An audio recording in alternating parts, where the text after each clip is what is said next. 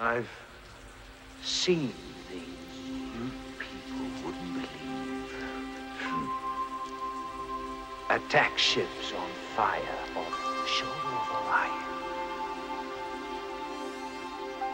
I watched C-beams glitter in the dark near Tannhäuser Gate.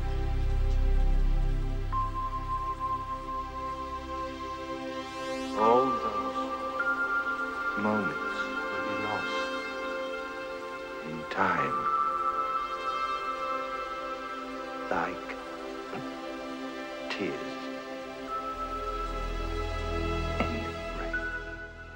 Hey guys, this is Patrick, and uh, before we get started today, we just wanted to take a moment, even though we know that you're hearing this in the future, just to commemorate the fact that we lost Rutger Hauer today um, on July 24th, 2019, and it's something that is really in our mind and in our hearts, and um, and we just wanted to express condolences to his wife and to his family and to everybody who worked with him, the Starfish Foundation. Um, he was an immense part of all of our lives, and uh, and his his absence is really felt, and you'll probably hear it tonight on this episode.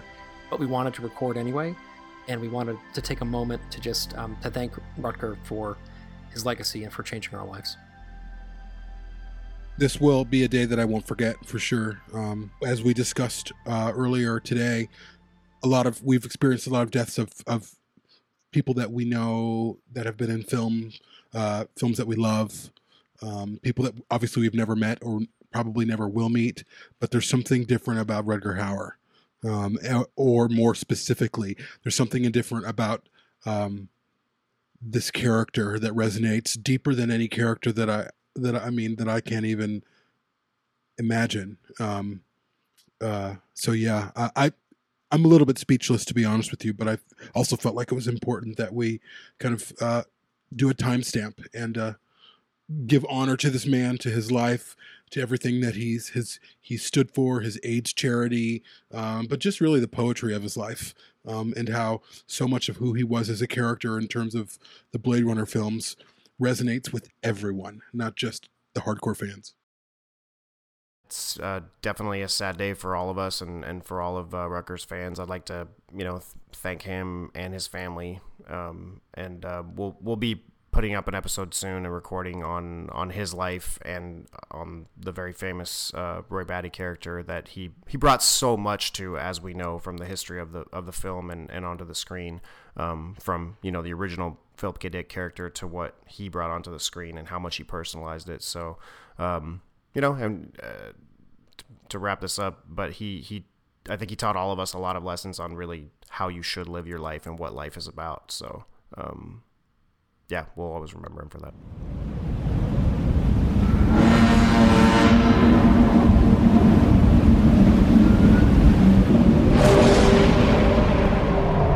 Are you looking to stand out from the crowd?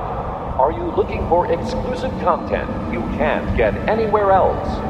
Sign up for the Shoulder of Orion Patreon at BladeRunnerPodcast.com slash support and show the world you're something special.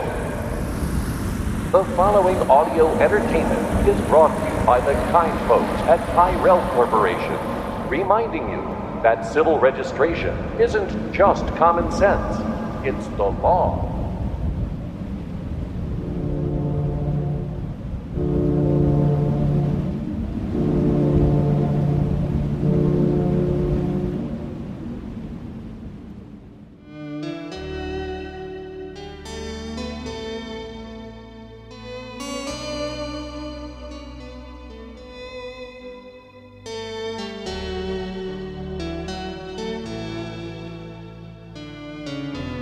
Welcome to Shoulder of Orion, the Blade Runner podcast. I am joined by my regular co-hosts. Patrick Green. And Dan Ferlito. This is another part of our series, a 700 layer cake, and this is one of two episodes that we are dedicating to Vangelis.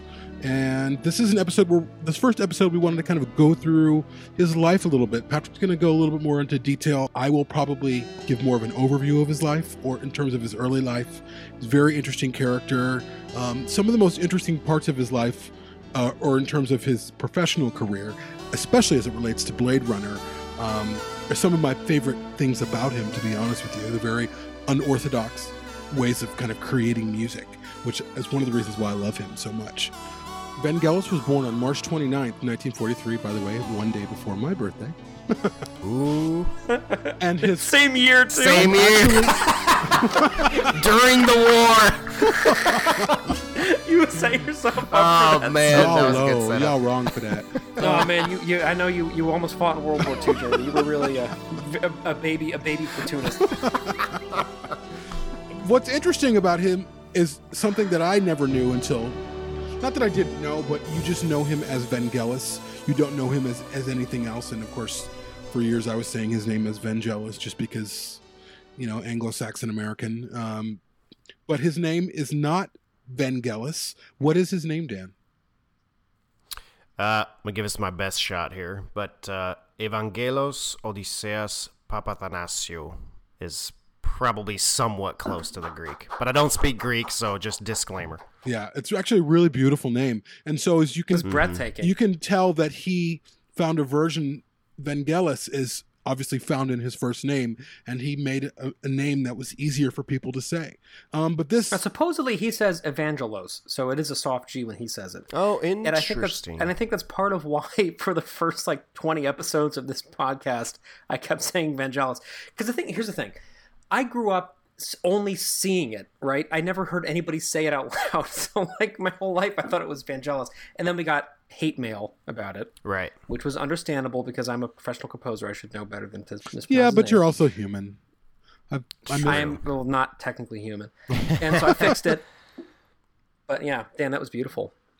Thanks. So- it, is, it is confusing. Uh, Vangelo in Italian is gospel, which obviously his name means to to evangelize, to bring the good news. Um, and so, in a, in a lot of Latin languages, that would be a soft G. But it's interesting that in his art Right. name, it's hard. But anyways, that is very interesting and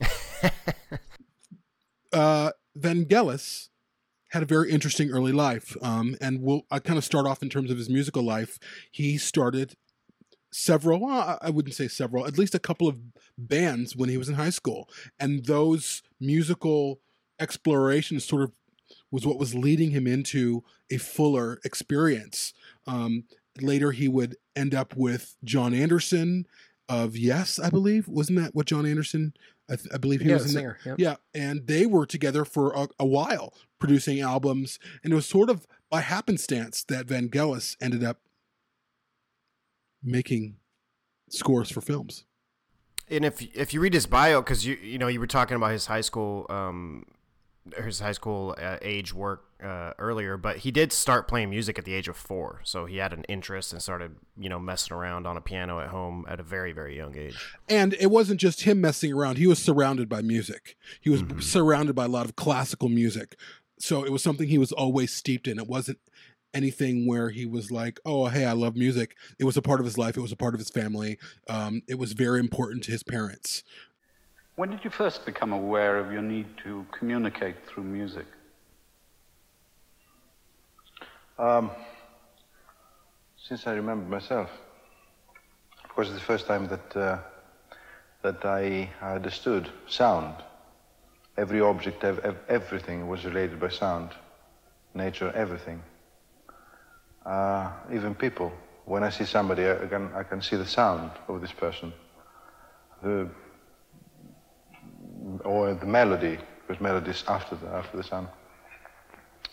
And uh, I mean, even now it's impossible to, to, to, to see an object when I go and walk in the shop or whatever. Um, I always have to touch and, and, and, and hit it. Then I know immediately the character of that object. I, I, I know something that I can't explain. I can't put it into words.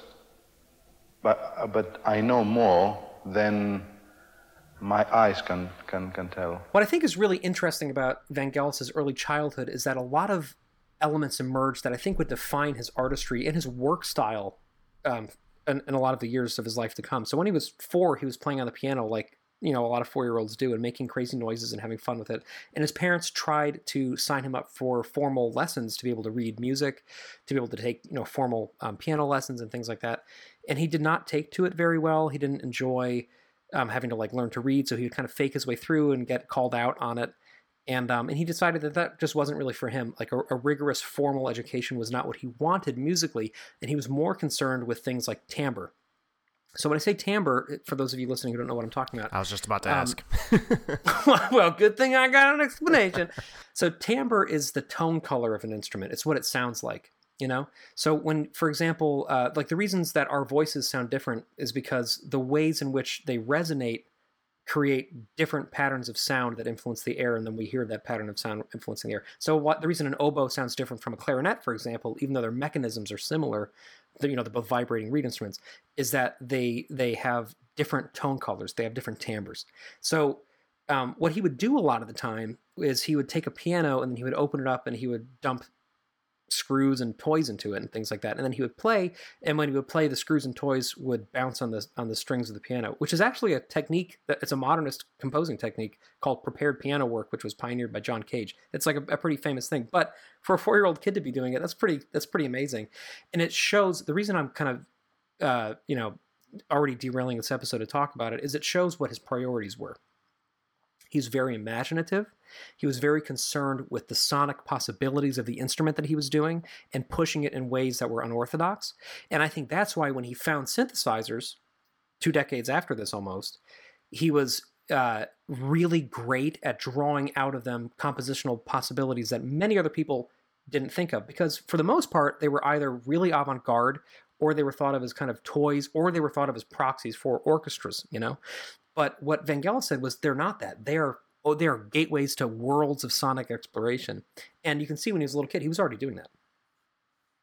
Yeah, from uh, generally from the because he again he just kind of famously doesn't give out a lot of interviews, doesn't want people to know about his personal life. So from the few comments I was able to find online, um, uh, generally speaking, he definitely seems to sort of like musical instruments are. I think his attitude is that they're like you said a gateway and they're a um, yeah they're they're a gateway a doorway to kind of what's inside of him and his passion and, and, and all of that which I'm, I'm you know i'm sure a lot of passionate artists could say that but you can really tell that he's trying to just find um, the exact representation of either his emotion or the emotion of the project that he's working on and everything else is secondary like you said uh, the, the, classical education the the specific instrument whether it's it's a synthetic instrument or natural you know uh, he doesn't care about that. To him it's all sound and he just wants you know and like it reminds me of um, people like Thom Yorke who uh, of course Vangelis doesn't sing uh, at least not in his modern music, but he does have a lot of voice and operatic singing in, in some of his pieces, and so I, I can see it all being used as instruments, really.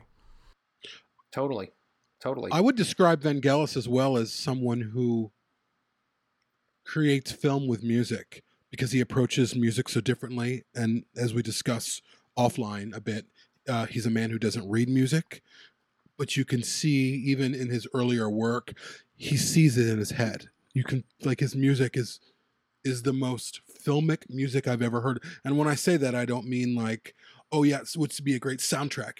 It, I don't mean that. What I mean is the music sounds like movies. I want to take take a second also and unpack a little bit of about what you were saying about him playing in bands because I think that that's also part of his musical development. Early on, he plays in a lot of prog rock projects, which was sort of what was on vogue at the time, and that's why when he gets to Aphrodite's Child, which was his first big kind of breakout thing, um, which is when he was 25 and he was in Paris. Um, the sound of Aphrodite's Child, which again had hit singles, that was it was progressive rock, which of course was also the genre that Yes fits into, right? That was the milieu that he was operating in. So it's easy for us, I think, looking back now, because most people when they think Vangelis, they think of Blade Runner, they think of Chariots of Fire, or they think of Cosmos, right? There's a few things that we think of as like this is what he sounds like. But what we're hearing is one slice of this guy's career. There was a whole career before that, and there's been a whole career after that. And it's all a continuum, just like it is with any artist, you know?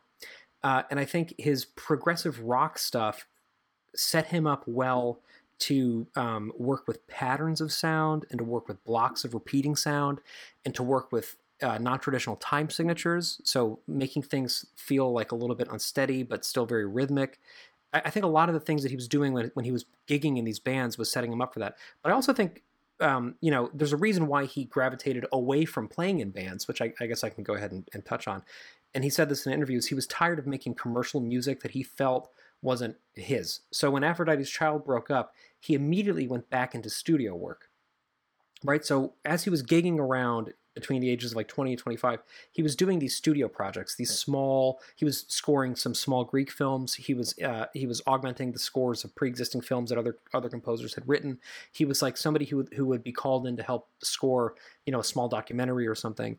And he was getting really good at learning the value of production of learning the value of um, performing his own music on record because that's something that's pretty rare.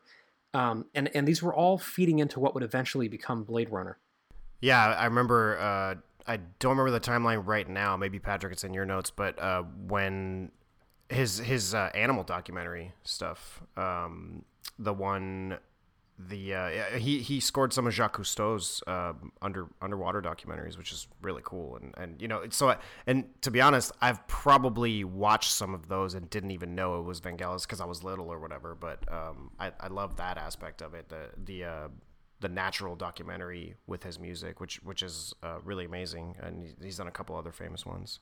Yeah, well, Jamie was just listening to one. He sent us a, a screenshot, right? Uh, Hymne from the Opera uh, Sauvage. S- Sauvage, yeah. Yeah. It's interesting because listening to that, you might not know it was Vangelis, and, and this is what I'm saying is that like he is not just a style; he is a musician who has like gone through different phases of a style, and because of that, if you listen to any isolated album of his, you might not necessarily know what you're listening to as Vangelis without looking it up. You know, I, like in preparation for this episode, I listened to a lot of his early solo stuff, which I really don't listen to very frequently, and the amount of change that it goes through is is pretty remarkable. I I think there's a really a really distinct shift that happens in his music. If it's okay if I if I go here, so he goes to London in the 70s. He gets a recording contract with RCA. He has money. He has time. He is a professional composer.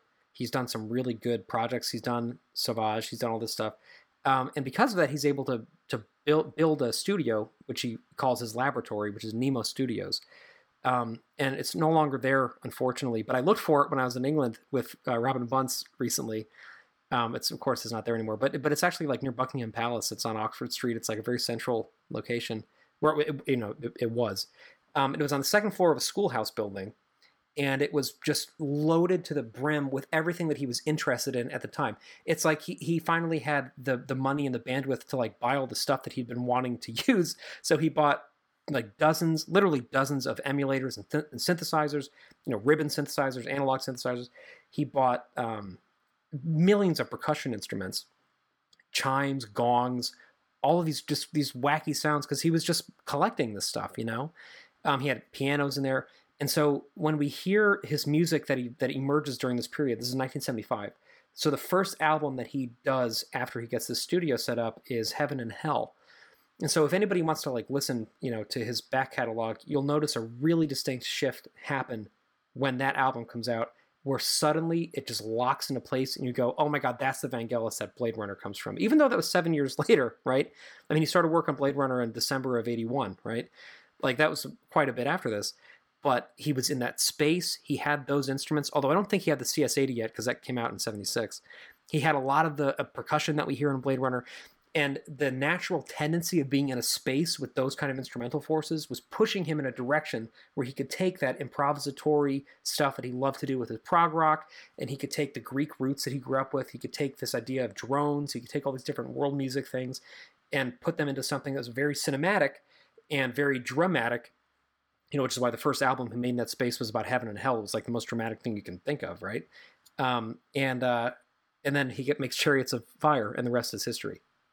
Yeah, and Chariots of Fire really, and I, there was a period. I mean, there's a very distinct period in Vangelis's career, and he's in a different period right now. But there was a distinct period from the time of Heaven and Hell, I would say through the early '90s, where you could listen to his music and you would know it was Vangelis. That's what I think. I know that you were like, oh, like I would know, like I knew Hymne was his right away. I knew it when I first heard it before I even realized it was this. Like I knew it was his music. Now I don't know if it's just because that I'm familiar with it, but he had a very distinct sound.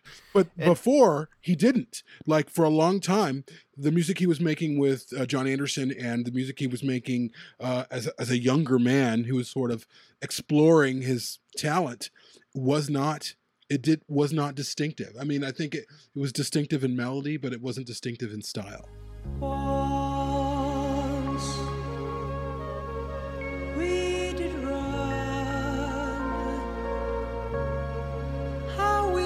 we a million stars and touched as only one can. Once we did play how the past delivered you amidst our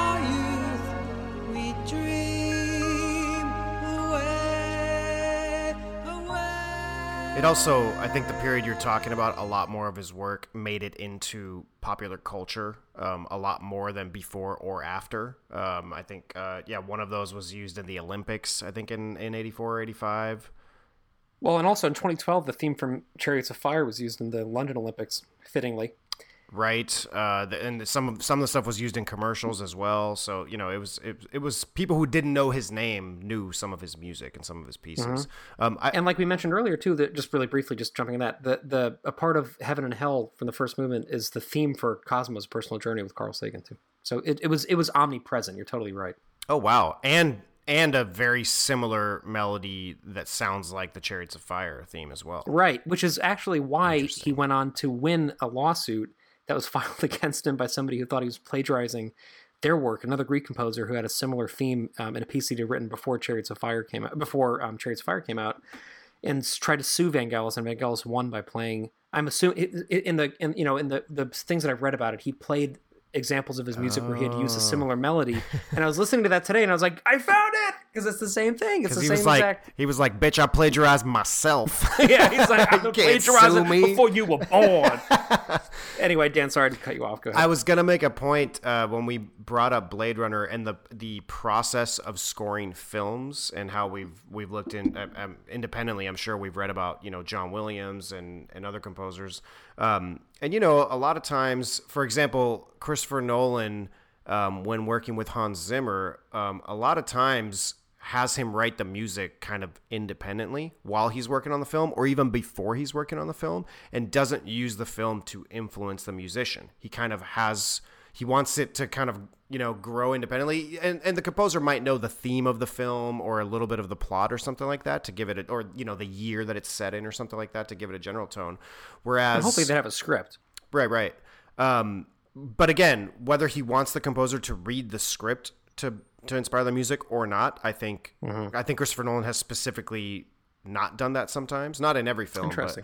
um, Interesting. Yeah, like I, I think that's how he scored Dunkirk. I want to say I, have to look into it a little bit more. But my point is that, that you can do that different ways, and so Vangelis. Uh, in scoring Blade Runner, I think it was done. I don't know if this would be more traditional, but um, really put together, you know, a 20 minute or so cut of what they had and played it for him. And so Vangelis' score for Blade Runner was inspired by the imagery of the film. It, it did happen concurrently, and he did get to see scenes from the film. So I, you know, I didn't. I wanted to make sure that that was clear for that particular soundtrack, since it hasn't. It's not necessarily always done that way. Right. Well, well, the way and we should we'll we'll get to to this process of scoring Blade Runner soon. I Sure, hope. sure. But but, the, but you're absolutely right. That is a, a huge deviation from the ways things usually happen, and uh and it was and it was it, it- it's a real testament to how how respected Vangelis was that they like allowed him to basically score on his own timetable. Um, and uh, yeah, after they were already coming up on the deadline and everything, and they they basically were like, okay, go take the time and you know write and record and perform and produce this yourself. Um, it's pretty pretty amazing. I think it's also important to note that Vangelis was not your typical composer for hire. He was very, very, as you well, yes, secretive, but he didn't say yes to a lot of things. A lot of Right. people would want him, but would Selective. yeah, very, very selective. He worked when he wanted to. He was making independent albums on his own. And there's a lot of them. You guys can go check them out. Uh, one thing that I remember, and this was, I wouldn't say later in his career. I mean, this is Well, 19, 18 years ago, he released Mythodea, which was music for the NASA mission the, for the 2001 Mars Odyssey, which is absolutely stunning. Also, not traditional, what you would think of Vangelis when you would think of his music. Very rooted in um, traditional scores and opera, very operatic, but it was also actually written almost 10 years earlier but it wasn't published until 2001 when they it was a big huge deal that they they had this uh, Mars NASA Odyssey like I think it was a touchdown and they did a whole you can even watch the whole performance because I think it was the performance was held in Greece I believe in a big huge amph, uh, amphitheater is that the right word I'm using um, Amphitheatro. yeah whatever yeah, I think quite appropriately if it's in Greece. uh, I, I believe that's where it was held. It was absolutely amazing, and but again, this is something that he had worked on privately years before.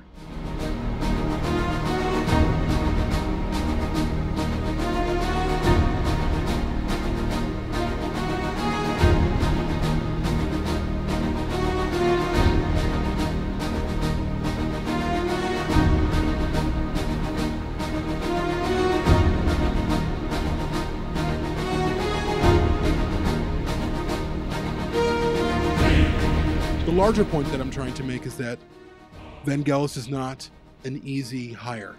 He chooses the work he wants to to do.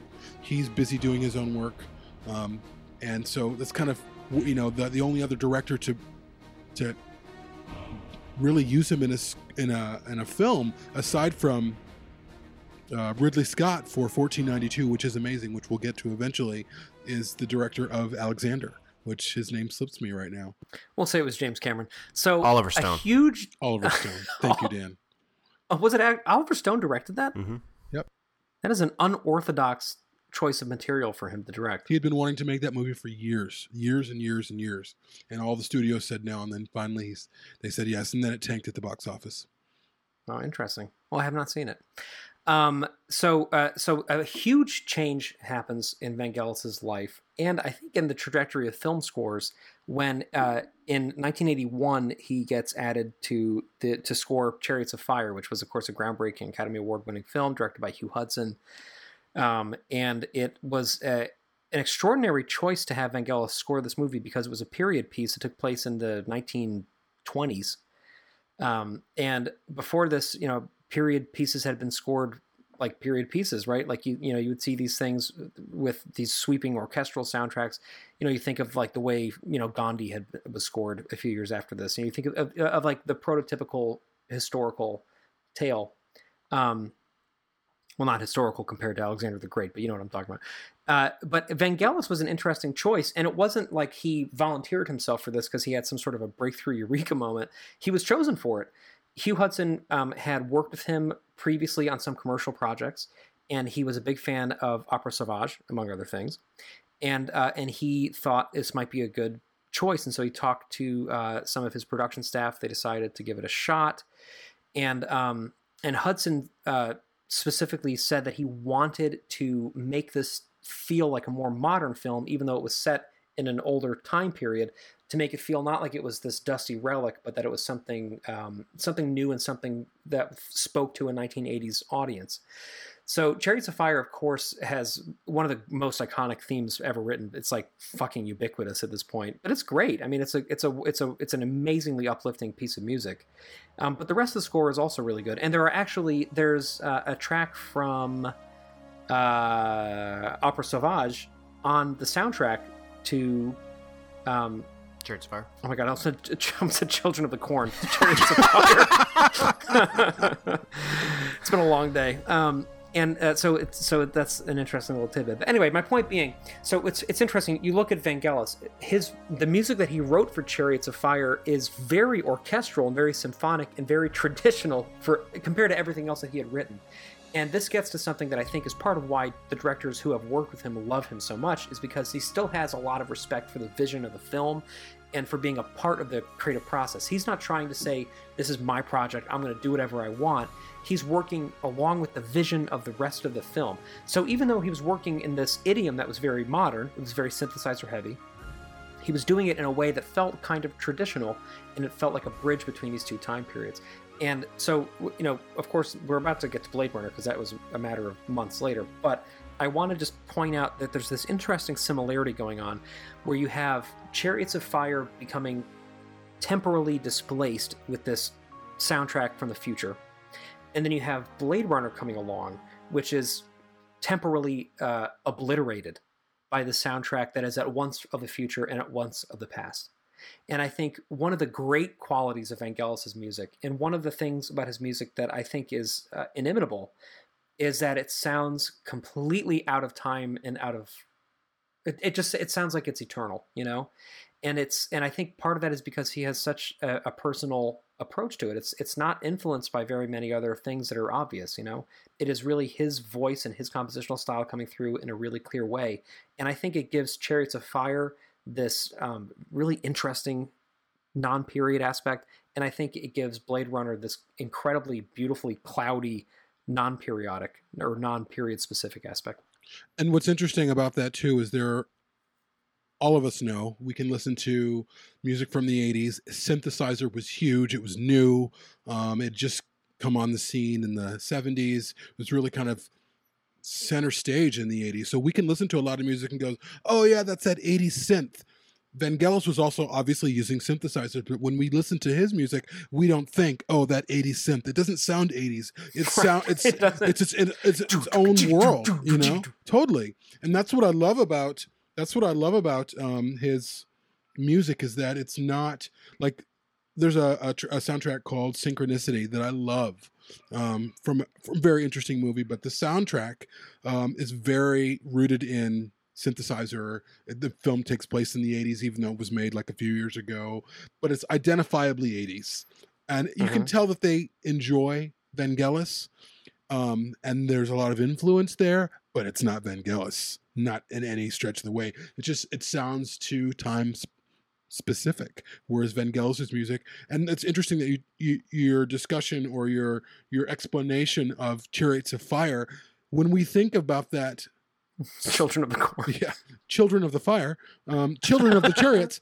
When we think about that film, or if we think about the music, because it's a score that I own that I absolutely adore, we we don't ever think, oh yeah, that's synth heavy. We never think that. If anything, it's completely perfect in the time and place that it's in. It feels completely right, even though it wasn't specific. It it, it wasn't traditional. It's just genius. And one of the specific reasons for that is because he doesn't use synthesizers in the way a lot of synthesizer musicians approach the format. So a lot of synth music relies on certain things that we get used to anticipating. One of them being arpeggiation, meaning spreading a chord out between members. So, for example, if you listen to Stranger Things, which uh, obviously everybody everybody listening to this watches Stranger Things is fucking amazing. That music is very, I think, typically synth. Although it's great, I'm not taking away from it. It sounds very much like what you think synth music sounds like because it's got a lot of, of like you know the kind of like this rhythmic arpeggiation going on. And- it's got a lot of block chords. It's very keyboard intensive. What's that, Dan? I was gonna say makes perfect sense, right? Because they are trying to specifically make a nostalgic '80s period piece, so it's kind of like you almost don't have a choice but to make the music. I mean, as amazing as the music is, but you you have to steep it in that time period because if you didn't, Right. and if you did something more subtle, no one would really grasp what you were doing, and it would it would be off. Right. It needs to. Yeah, the, every, everything about that show is about putting it in that place and anchoring it, right? Right, right. And You're having totally tons of right. Easter eggs from the 80s all over the place. Like, that's a big part of that show. And, and we love it, especially people our age who grew up in the 80s or, or who were alive in the 80s. Like, we love that stuff. Totally. Jamie was already uh, elderly. you're, you're totally right. You know, I was been through raising three the wars. grandkids. I had grandkids. hey, come on down, children. So, but here's the thing: is, is Vangelis does not approach his music at all like that because he was doing his own thing. By the time he was scoring Blade Runner, he was not playing in synth bands. He was not, you know, fucking around with rolling drum machines. Like he was, he was in his own place doing his own thing in a studio surrounded by a mixture of acoustic and electronic synthetic instruments, and playing again with what I was talking about at the beginning, which is timbre. And that to me is the great gift that Vangelis gives us is that he and I'm not going to say he single-handedly did this, but he more than any other musician I can personally think of treated the synthesizer as an as an orchestral instrument unto itself. the same way that you know pipe organs were developed to become basically or- orchestras that a church could have without having to buy an orchestra vangelis used the various modulation capacities of polyphonic especially synthesizers to create worlds of sound universes of sound. Um, and instead of just imitating orchestras like the pipe organ kind of started trying to do when it was being developed he used the, the synthesizer to create sounds that we had never heard before. And he was focused again on timbre on how do you combine these elements of sound to create things that um, open up new worlds. And i think a lot of synth music doesn't do that because a lot of synth music comes from this place of trying to make something to to dance to or something that has like a really definite beat to it or something that feels um, almost like escapist. And again, this is like the biggest generalization ever because there's a million genres of synth music. But I'm talking about synth music at the time in terms of popular culture. You're absolutely right. It was really like uh, it was like get up on the floor and dance kind of music. If Vangelis was like, let me take you to Mars and like go go let's go sit in a temple and watch fucking waterfalls upside down for two hours. You know what I mean? It's a, a very different effect.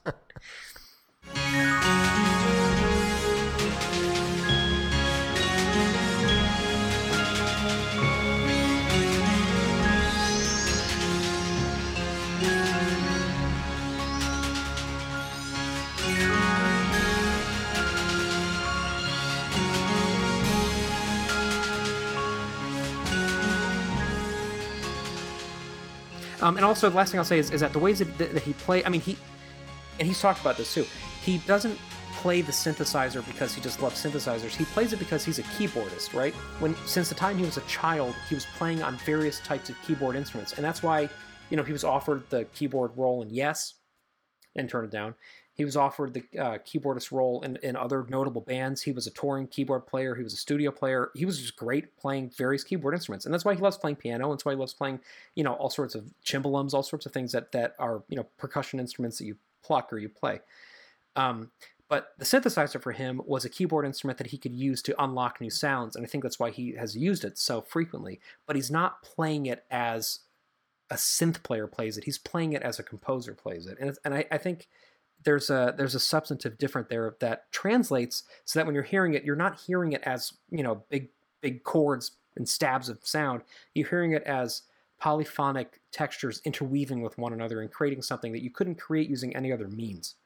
Yeah, and I, and I think when you read about his methodology, uh, I think I was reading about this for Blade Runner in particular, but I imagine he did this with other things too. But uh, that one is especially layered, where he would, you know, cre- improvise and create the melody, and then just start layering and layering and layering chimes and other sounds and taking it away. That sort of, you know, just really that that approach of just dumping it all on and then taking things away and seeing kind of what fit the mood and what he liked. Um, and I, and I think you can tell just because, I mean, every time I listen to, in particular, the Blade Runner soundtrack, um, uh, and, and, its various iterations and bootleg versions, etc. I rarely am listening to the you know the the 1994 one that they released. Mostly, I listen to the Esper edition, which has a lot of the film sound. But um, it's just like when you stop to break it down or adjust your equalizer or go from headphones to your stereo or whatever, it's like you hear new layers and you're like, oh, I'd never heard that particular set of chimes or I'd never heard that one instrument way in the background. Like you can tell there's 50 things going on, and um, that that's that's just amazing. It's a I think it's a huge part of what we love in his music.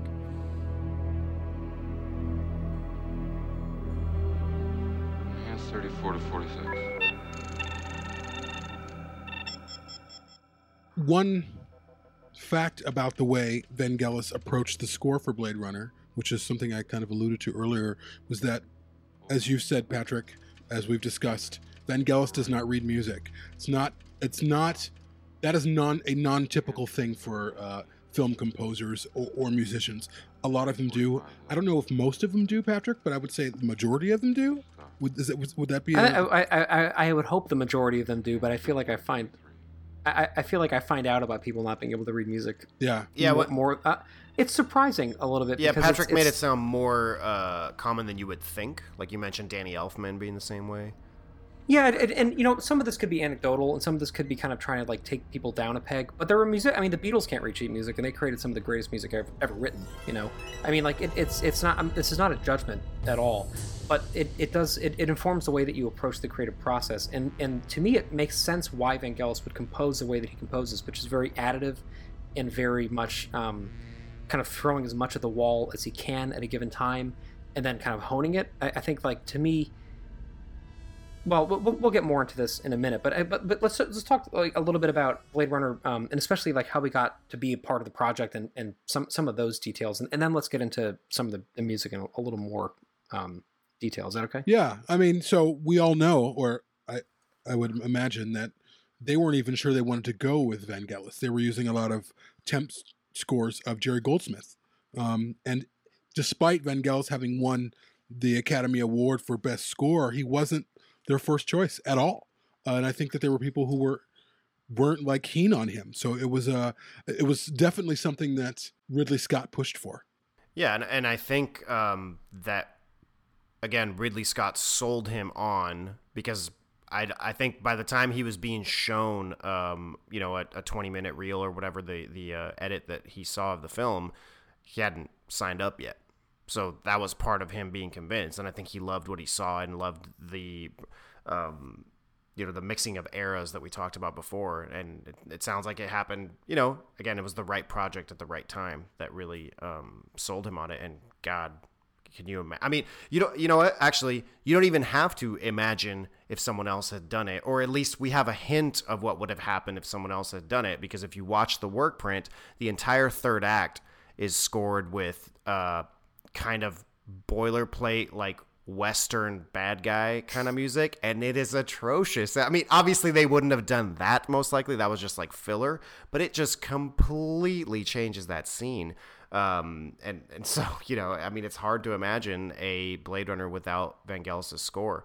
Um, i think probably for us it's cliche because we're so steeped in this information and future noir but the thing you hear the most that i haven't heard that much about any other film is and, and you see it in different formats right? Um, you know on imdb on wikipedia in actual news articles and in interviews but so many people comment that the score in blade runner is a part of the city itself or it's a character in itself and again it's a beautiful concept that at this point we've heard many many times but it really is true i, have you know i'm sure there's other examples but i'd have a hard time coming up with one quickly that that matches um, that that um, that parallels blade runner in that way I mean, it's it's an aesthetic shorthand. It's it's like uh, uh, it's a shorthand for an aesthetic that is universally recognized. You know, like just like when people share, you know, rainy cityscapes of of you know Shenzhen at night, and everybody goes, "Oh, it's like Blade Runner." I mean, anytime somebody does something that has the feeling in some way of of the of the score for Blade Runner,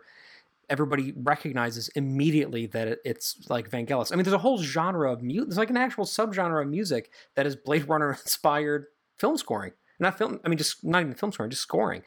Um, people who listen to this show have written these and sent them to us. They're great. I mean, you know, our our uh, our page frequently shares excerpts of this stuff on SoundCloud. People write this stuff all the time. I I did a score, which we'll talk about in a bit, influenced by it. I mean, it's something that it represents. Uh, I, I mean, I don't think that you can you can't say that about any other movie. You know, like there have been distinctive scores and there have been incredible scores, but I don't think there's ever been as distinctive and as immediately memorable a score as Van Vangelis's work on Blade Runner. I, I want to point out um, how he got on the project, which was Terry Rawlings, which I think is also um, cool. I, feel like I feel like he's been coming up so much lately in our discussions. We should probably do a Terry Rawlings episode.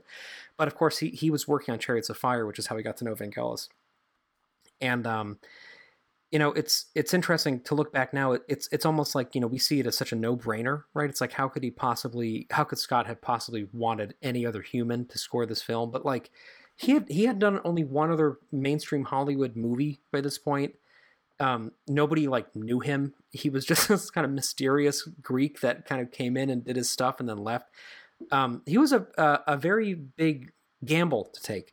And also, like Dan, you were mentioning earlier, his work style and the way that he scored the film was not typical. You know, um, I, I, would say for better or for worse, but it, it is for worse. Time is money when you're composing a film, and a lot of the time you are given like an extremely tight deadline. And you see that, like, you know, a great example talking about James Horner. I don't know why we were talking about James Horner, but he came up at some point in this conversation.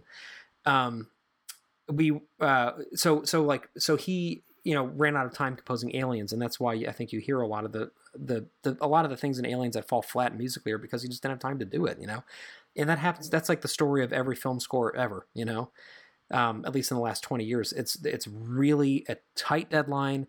You're not sitting there watching dailies and, and improvising at the piano. You're not going back and forth like you know. Like I mean, John Williams and and um, uh, Steven Spielberg when they worked together, you know, like like John Williams would come up with like a motive and he would write down on a piece of staff paper and he would like go run to the piano and show Steven Spielberg and they would like talk about it. And that's like the dream that every composer has that film scoring would be like, but it's not. I mean, it's a super commercial process, and you're not. I mean, Hans Zimmer when he's scoring a movie, it's not Hans Zimmer scoring a movie. He's leading a team of people scoring a movie. He has a company that does this. It is just the it's just the way that it has to happen because of the ways in which films are shot and the budgetary restrictions of them and the time restrictions. So Yeah. for Vangelis to say that you know he wanted the movie to be done, and that he was going to then watch it and get to know it, and then he would let them know if he was going to score it. That was basically the arrangement. I mean, you know, he came into the project after it was essentially finished, and and, and then something else that Paul Sammon elucidates beautifully as always in Future Noir. That was very atypical and was something that I was really struck by during the process of- scoring Gethsemane, is that not only was he writing the music, but he was also playing it and producing it which for people who don't, you know, quote unquote, like compose might sound like like oh that's like obvious because like singer songwriters. But when, when you're working in like orchestral contexts like that under a deadline, to do all of those things and to do to do them all well is really really hard. It's like when somebody you know writes, shoots, acts in, and directs a movie. Like that's there's not many people who do that well, right? Um, and that's what that's what Vangelis did. Like he he not only envisioned the musical world, he created it. He played it, all those instruments, all the different synthesizers, all the different um, which is a uh, the different chimes. Not, I mean, sorry to interrupt, and maybe Yeah. this is a dumb comment, but from a you know non-musician perspective, like it's also a giant time suck. You got two hands, one mouth. I mean, how many instruments can you play at the same time? Like you're recording a bunch of different tracks, and if you don't have ten musicians with you, I mean, that takes forever. So that, Oh, yeah. especially when you're trying to do fifty layers of stuff. I mean, that's just like Which is the way that score is. It's so layered, right? And especially, especially when you're not reading from a score, right? Yeah, because my, my work process is I write the entire thing out on 80 pages of staff paper and to put it in the computer and then I start recording it, you know? He, he didn't do that. He was just playing everything all at the same time and then seeing what worked and then and then iterating on it, which is crazy. And that's why his work style, which he said, especially when he was in the studio, was he would plug in as many synth- as synthesizers as he could at one given time into the control console, set up the board to record it, and then he would play as many of them at once as he could, moving around and doing all these different things and seeing what sounded good, and then figuring out what he liked, and then working from that. So he was really doing a million things at one time when he was scoring this. For me, sound was the, the, the, the first, the primary thing. I was not content to just to play a simple melody. How to go beyond that. Does that mean essentially that you know the final track that actually ends up getting recorded because he's not writing it? I mean, is it still a just well practiced improvisation by the time he gets to the Oh, final yeah. track? Yeah, I mean, uh, at at a certain point, he's not improvising anymore because he knows what he's doing and he's just repeating it, right? But it's but it's the result of an improvisatory experience, and and I think that's exactly why it's so perfect in the way that it comes out in this movie is that it feels like it unveils itself over time. You know, it feels so uh, visceral and so non. It feels so non-cerebral, and I think it's very much in the body, and I think it really suits the film beautifully. Yeah, I mean, think it's um yeah, but yeah. the, right, right when you said non-cerebral, uh, right before you said that, I was also thinking like, man, that is a very busy brain though to keep all that stuff in your head and to like that's a lot of stuff firing and a lot of things going on, especially when again you don't have it on paper. You're keep you know you're working all Mm. those things out. I mean, again, I, I don't know if he took different elements to make different tracks, meaning tracks that ended up being separate songs on the soundtrack at the same time, or whether he kind of worked one scene at a time and then when he was done with that, he moved on. Um, but what a process! Well, we don't know very much about that either Right. because he hasn't talked very much about it. So a lot of it's still kind of a mystery. But what we do know is, and what's on record is, he scored Blade Runner based off his emotions, based off the way the the footage made him feel, and he would kind of come up with something in the moment, where he would, you know, yeah, that's why he had to watch it all. He, he had to find out what what he was feeling, what it was telling him, and then he would put it on, again, which is something that is so not typical. And as you said, no one has the time for that. No one has the time for that. But at, at the same time, what was happening for the score for Blade Runner is something that he's known for now, where he produces almost every bit of music, unless he's doing an opera and he's got to bring people in. He's doing every, you know, every single piece of music that we hear he's responsible for it's it's unheard right. of and but that's that's who vangelis is and that's that's the name that he's made for himself uh, when we talk about music it's future as well because music never uh, is the, the dimension music is, is, a, is a multi-dimensional uh, situation. It's not, it's not at all, it's not, uh, it contains all the dimensions, dimensions we don't know, especially things that we don't know. This is, actually, this is what about music. Music contains whatever, whatever, whatever we don't know about. We don't actually, we can't um, explain. Maybe we know, but uh, knowing one thing and explaining is, is, is totally different matter. And that's the way that he works, and that's why he hasn't done that many film scores. The ones that he's done have been masterpieces, but he hasn't done a million of them. Right? He's not Michael Giacchino. Like this is that's the way that he works. Um, and it takes a lot of time, and it takes a, it's very. I mean, and it's beautiful. You gave me that same. You afforded me that same space with Gethsemane too, where you were like, take as much time as you want, which is an incredible gift. I mean, that was that was amazing, and, and I can see how that kind of a mindset leads to music that feels like it, it is not bound by the strictures of deadlines and limitations and it feels more like it was an honest response to this the, how he felt about the movie which of course as everybody knows was initially terrified. He was terrified of the film at first because he felt like it could be real and that if it were real then we would be in for um, a nightmare but he but it was two things he said he was thrilled and enthralled by it but he was also terrified because that's the same future he saw for the world as well right, so it was right. um but it's it's interesting and discussing his music for blade runner typically with music, I mean, well, at least bad score. We all know what that sounds like, just kind of filler. Unfortunately, a lot of the Marvel films have just this really safe, monochromatic filler music. Um, super commercial, to, yeah. Yeah, super commercial, super safe, just to kind of push the narrative along. With Blade Runner, but with and Vangelis, his music is as textural as the images that we're seeing. And oftentimes that doesn't work. Oftentimes the music's a response to what it's to what we're seeing and it's playing off of it whereas like you said dan the music really is an integral character without that mm-hmm. music mm-hmm. the movie would not live the music is a character and it's even been discussed that oftentimes sometimes we'll hear certain things like that we think are sound effects or that we think are added those are things that vangelis put in there himself it wasn't you know a foley artist or whatever all of those those those that, that you know, obviously the piano, but there's other little small things that he added to create that beautiful tapestry that I've never heard since. It's so dense. You know, I, have never thought about it this way, and if this sounds ridiculous or it doesn't resonate with you guys, feel free to tell me. But as we're talking about this, it almost makes me feel uh, not for the whole thing, but for for parts of it in certain scenes, it almost feels like, you know, oftentimes when someone's writing music for a film, uh, they do their they might do their best to make this seem natural, but a director might actually instruct a composer like okay i want you to elicit this feeling out of this scene right? Because something sad is happening or whatever. And so the music is kind of doubling down on that and really trying to like manipulate the audience. Um, i think the better um, artists and the better directors don't do that.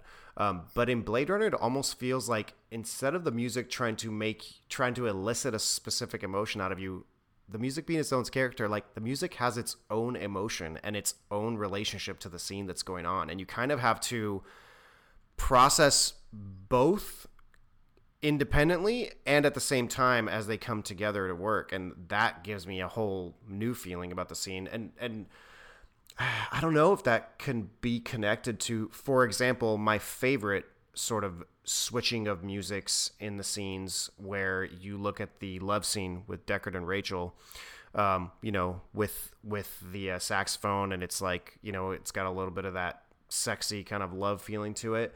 And when you listen to the Esper edition and you hear that um, scene played with completely different music, which I'm pretty sure is still all Vangelis. It's just either extras or taken from other parts, and it completely neutralizes the sort of positive, sensual, loving feeling of that scene. And doesn't make it scary. We've talked about, you know, what if that scene had like thriller music in it? How differently would the violence read and all that, right?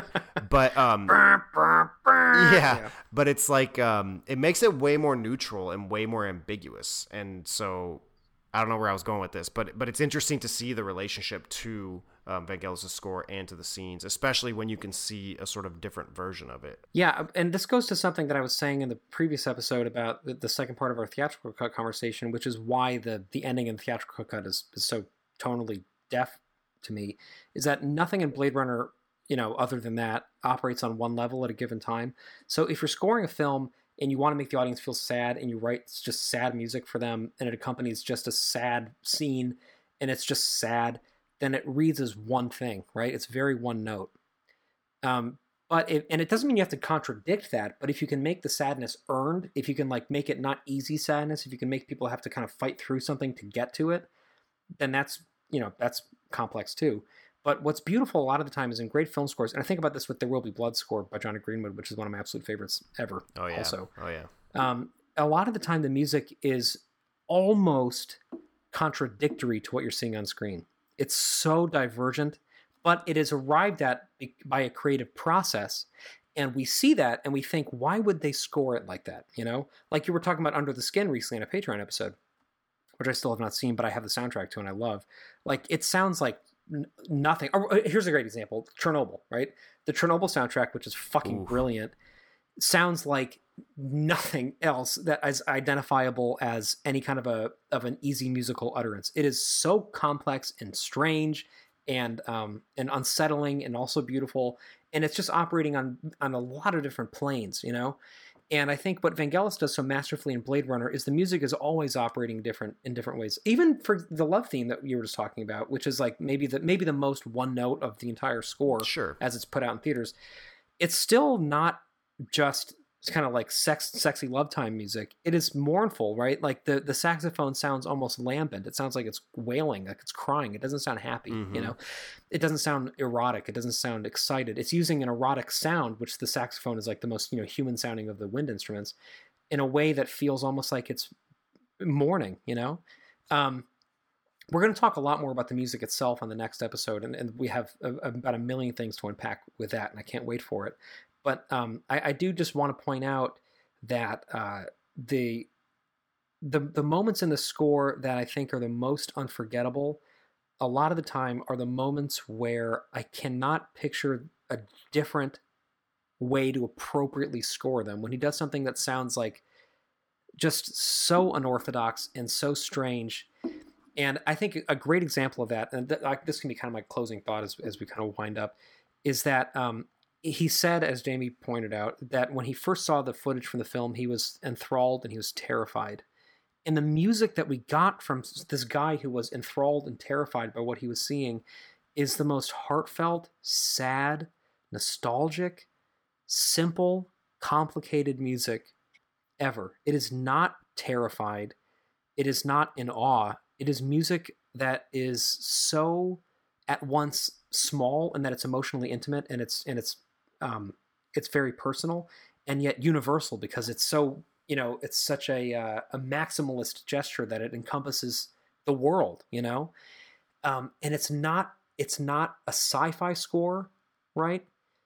And it's not an orchestral score. It's just the score to blade runner. Like that's all that it is and i think that uh, it's just an, an, an unparalleled achievement in film scoring and i fell in love with the score before i fell in love with the movie honestly uh, to me like the score was So did I. the gateway to falling in love with blade Yeah. runner because it showed me things that i didn't know were there in the movie and that's what i'm getting at and it's a very long-winded long-winded way of saying it is that a great score will reveal depths within the material to you that you didn't know to be looking for and it will show you things even though you can't put a finger on it even though you don't know why it's showing you things and you don't know what it's showing you it's making you go there's more to what i'm seeing than just what i'm seeing. There's more going on here. There are undercurrents right? And vangelis is the music of undercurrents. Vangelis is the music of subtext vangelis is the music of poetry and poetry is not literal right the idea with poetry is you are you are using things we recognize you're using words just like vangelis uses things we recognize using sounds to create ineffable impressions of things that you can't get at any other way than by abstracting them. So when Vangelis is abstracting what we think of as a film score, he's allowing poetry to happen by creating things that touch us in ways we didn't know um, existed. And uh, and I think it's just a, an incredible achievement. But I was going to ask you, and this is not a shameless plug for our audio drama Gethsemane, but I, I just wanted, I know that you were thinking about Vangelis and you were thinking about this score in the two months that you took to yourself to kind of score our project. And so uh, knowing that, certainly from the results, I can see that it's not derivative and it doesn't necessarily feel like him, but there's some inspiration there. How did that impact your work and kind of you know, I, I, know you were thinking about him a lot when you were scoring it. So I'm curious, you know, within the appropriate context of this conversation, how that kind of worked for you as a composer, since we can't ask Vangelis yeah, how it thanks. works for him. Yeah, right. I would love to ask Vangelis that, that question too. I would also love for him to have scored Gethsemane, but you know, I I, I absolutely loved doing that project. Oh yeah. Um, and and thank you for asking about it. So so to me, I had to I, at first I was stultified by this idea that like I was trying to match up with like the best score ever written that I was trying to create something that would feel like of a part with it. Because a lot of the fan scores that I hear I don't like because they sound like fan projects. They sound like they're emulating a style rather than getting at the story that they're trying to tell in their own way. And I was thinking like to me like the reason Vangelis achieved the sound that he achieved in Blade Runner wasn't because he was trying to make a synth heavy score that sounded futuristic and cyberpunk. Like the score was arrived at based on the emotional impulse that he felt when he was reading the story and seeing the footage from the film. Which is why when you guys were finishing the script to it, I kept saying, I don't want to see the final product. I don't want to hear them recording it. I don't want to know. I know the story. I want to like separate from it and give myself weeks away from it where I'm not in it so that I can sit down and I can go through the entire thing and I can improvise and I can pull a Vangelis and I can start thinking in those terms. So, I mean, I can show you, you know, and maybe I will one of these days, but like I have, you know, pages of uh, music that I wrote out for it, which was all thrown out. And, I, and at first I was going through and I was creating these like big scores and I was writing it all out and I was thinking of the motives that I wanted to do and I realized that that was not how Vangelis approached the score, and because of that, it was sounding like it wasn't Blade Runner appropriate. It was sounding like it was my you know contemporary classical music. So I thought, why don't I separate and think about how Vangelis approached the scoring to Blade Runner? And I researched it, and I kept coming back to this idea that I brought up at the, at the beginning of the episode that it was about timbre for him. It was about the sound, and that once he found the sound that he wanted, he reacted emotionally to the story and then viewed it through the prism of that sound world that he was going for. So I stopped writing things down. I closed my eyes. I turned lights off. I hooked up my keyboard and I just started just like playing notes and just modulating, you know, oscillators and things and modulating different parameters of it. Just listening and meditating on the sounds that were coming out. And then as the story unfolded, as I was going through it, I started thinking, okay, what would the melody be that would or come out of this sound that I'm coming up with that would be speaking to these characters, hmm. right?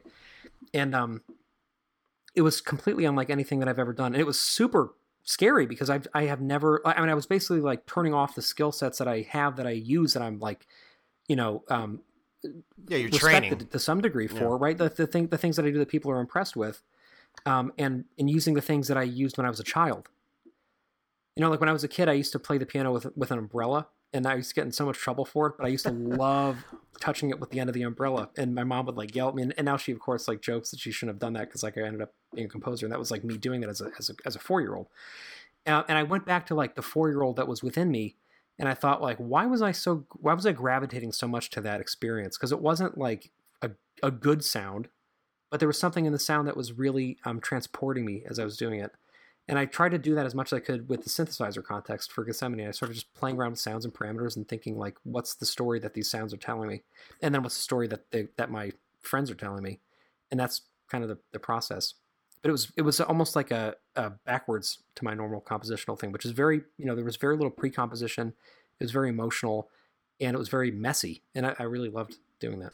That's and Vangelis is why I did. Right. Yeah. That's really cool. It sounds like you went that's the right approach because you were inspired by his method and not specifically his music. So you weren't trying to go yeah. for a sound. You were just trying to say, I wonder if I can not emulate, but create my own version of that process and see kind of what comes out. That's a really cool idea.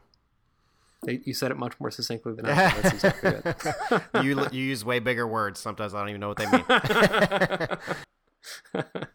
I think in closing, at least for me, uh, as we have been discussing Van Vangelis and his music and uh, it, its resonance in all of us, uh, I think of it as this movement of music that he's made that is a love letter to the loss of our humanity. And I feel like what scared him when he saw the footage was that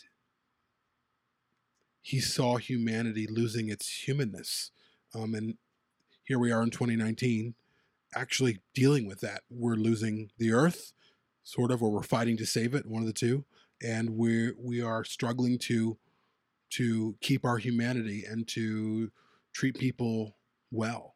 And uh, uh, the music really sounds like a, a, tribute to that to me.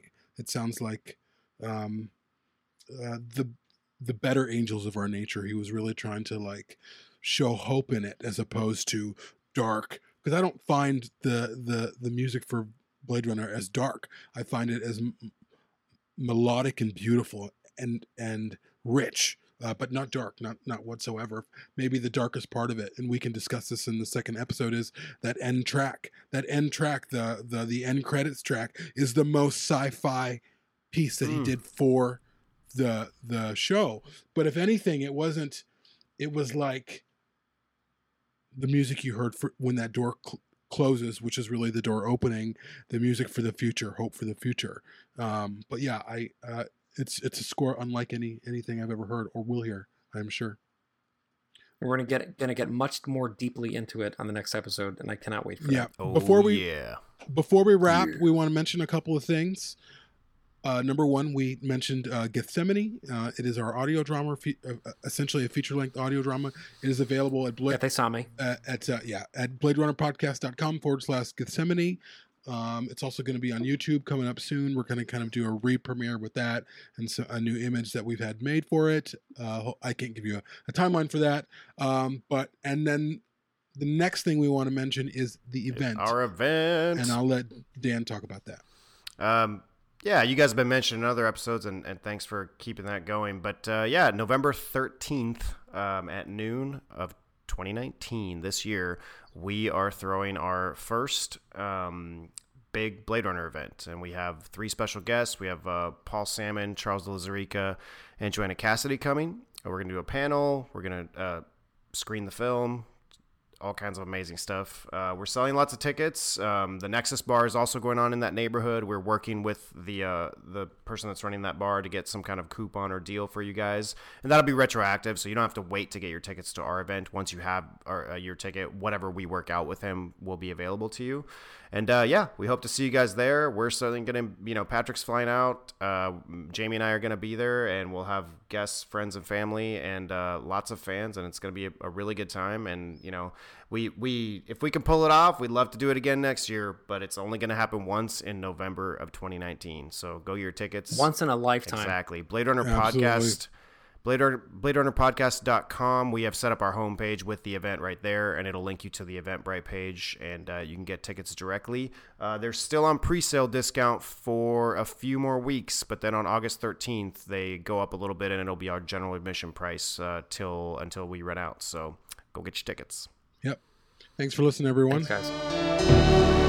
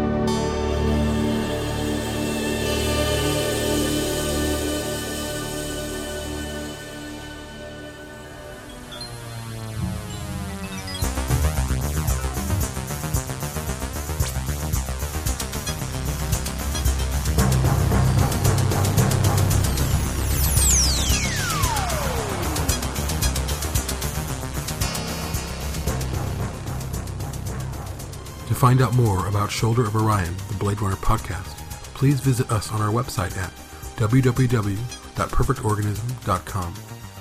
Shoulder of Orion is available for listen or download through Apple iTunes, Google Play, and TuneIn Radio.